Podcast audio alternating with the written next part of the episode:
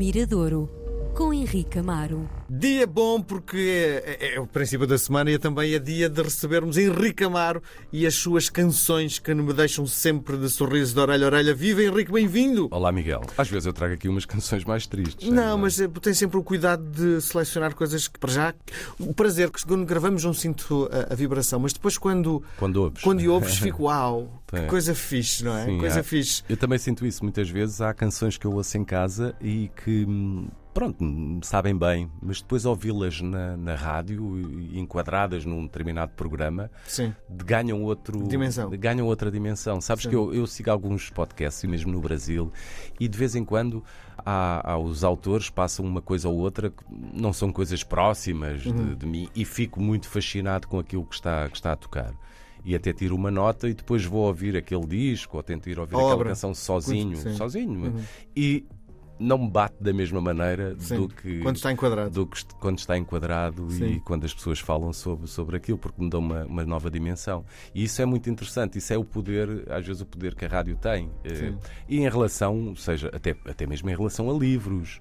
Há livros que possivelmente eu não chegaria até eles e ouvir, por exemplo, a Antena 2, o Luís Caetano a falar sobre eles e com o autor ou com alguém que fale sobre, ou com o editor, me desperta-me um interesse que, que depois me faz eh, consumir. Também que falas ler- nisso, porque muitas vezes aconselhas-me alguns livros e é o teu brilho nos olhos que me faz ir comprar o livro e depois ler. É por- E não eh, tem tido barretes Sim, das às, tuas vezes, escolhas, às, não às é? vezes podes desiludir com eles, porque é óbvio que a nossa percepção depois das obras não é igual para todos.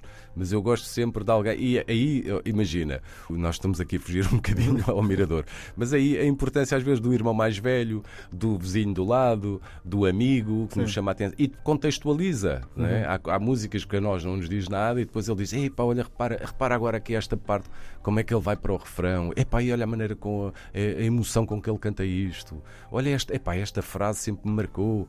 Isso é. é, é- é 2023 para mim é marcado por um livro que me disseste para eu ler, fui ler, li a obra toda da autora e até já, já veio aqui para uma entrevista, a Isabela Figueiredo, Sim, que se Isabel. tornou para mim uma, uma escritora Sim. de mão cheia. Sim, eu também. Eu fico. Aliás, é é uma pena que ela. É uma pena, não. Ela é que sabe os seus ritmos de edição. Mas por mim podia lançar um livro todos os anos. Sem dúvida. E eu comecei esta conversa de sorriso de orelha a orelha porque eh, reggae é uma música de festa. É, é uma música de festa. O reggae, para mim, é, é, é um dos grandes mistérios na música portuguesa. Porquê? Por nunca ter sido uma música de grande mediatização, uma música de grande sucesso comercial. Nunca, nunca se firmou. Nunca se firmou como outros, como outros géneros. Tivemos. eh, E até uma música fácil, não é? Porque são poucos acordes e tudo, não é? Não, é, sim, sim, não é rock sinfónico, né? Sim, Não, sim. mas há reggae e reggae, não é? Mas depois há outros que não, não têm a ver com os acordes, mas têm a ver com o balanço da banda, com, com, Com o com o corpo, com o corpo, com o vocalista, com uma série de coisas.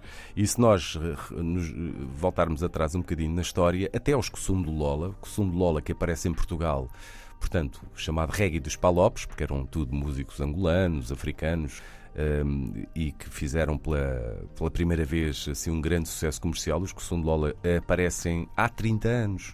Apareceram em 95, 96, foi ali quando surge o General Lee, o República. Portanto, quando há um aparecimento de uma música negra em Portugal em força, tirando os anos do, do Ouro Negro, etc.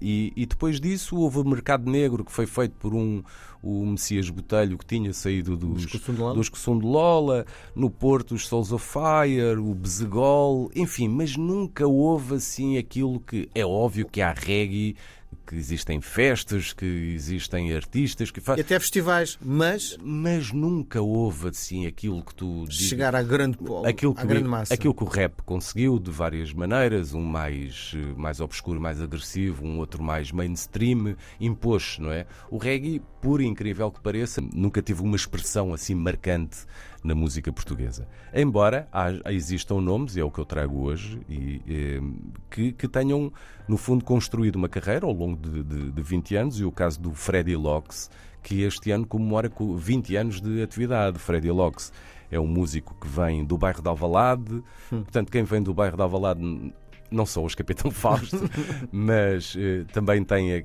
nasceu um pouco aquela geração punk, portanto o bairro de Alvalade também é o berço de algum punk na zona de Lisboa, os, os, os censurados, os, uh, agora deixa, os Capitão Fantasma, portanto foi sempre ali um berço de algum E é rock. engraçado porque em Alvalade é onde estão os clubes de hard rock.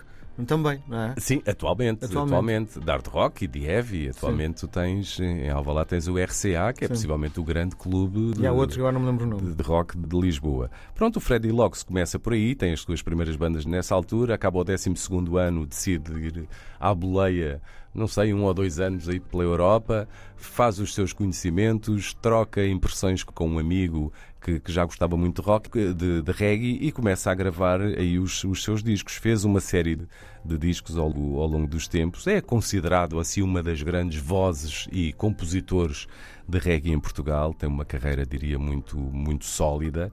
E, e agora decidiu, para, o- para os seus 20 anos, gravar Infinite Roots. É a regravação de temas do passado. Portanto, uma série de temas que ele gravou ao longo da, da sua carreira. Eu não sei, o Freddy Locks deve ter quatro ou cinco álbuns, depois alguns mini-álbuns, EPs e canções dispersas, e ele foi buscar algumas delas e regravou tudo. A primeira que apareceu é o Fazuma, que é um tema gravado em 2007, portanto há 17 anos. Sim. Aqui a regravação do Freddy Locks a anunciar então os seus 20 anos de atividade. Eu gosto mais de atividade do que de carreira. Com Infinite Roots, um disco que assim que sair voltaremos a ele.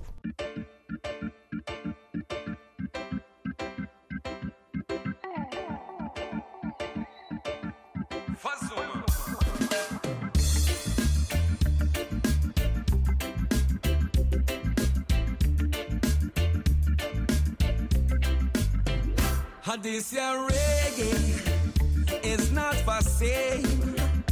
How we love it, it's not for sale. No. This your reggae is not for sale. And I will love it. It's for everyone.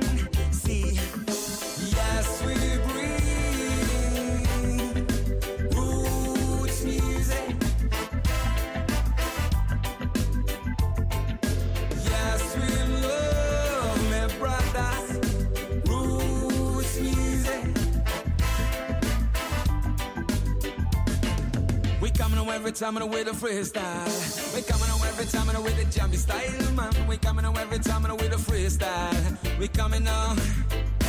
This year reggae is not for sale, you see. How we love it. It's not for sale, no. This year reggae is not for sale. And I will love it. It's for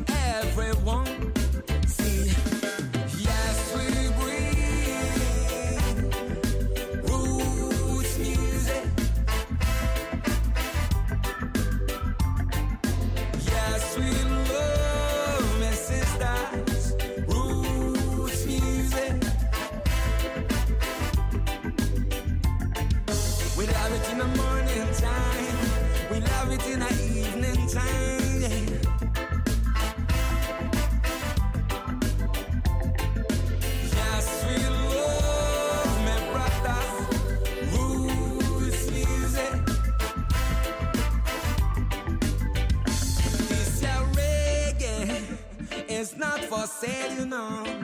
And our loving, it's for everyone. One, one, one.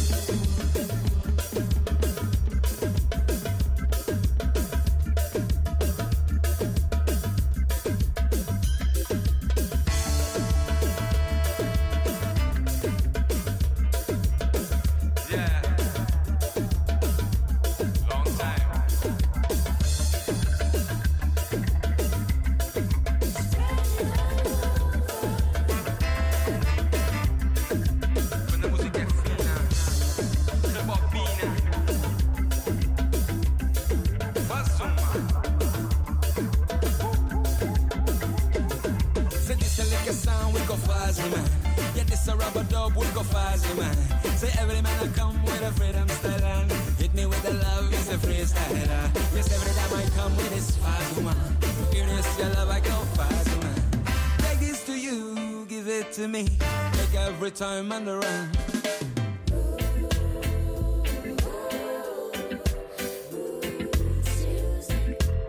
In any kind of way, yeah.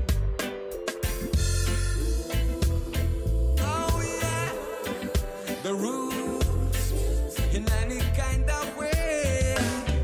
Tell you, yeah, we love it in the morning. Yeah, we bring it in the evening. We love it in the morning.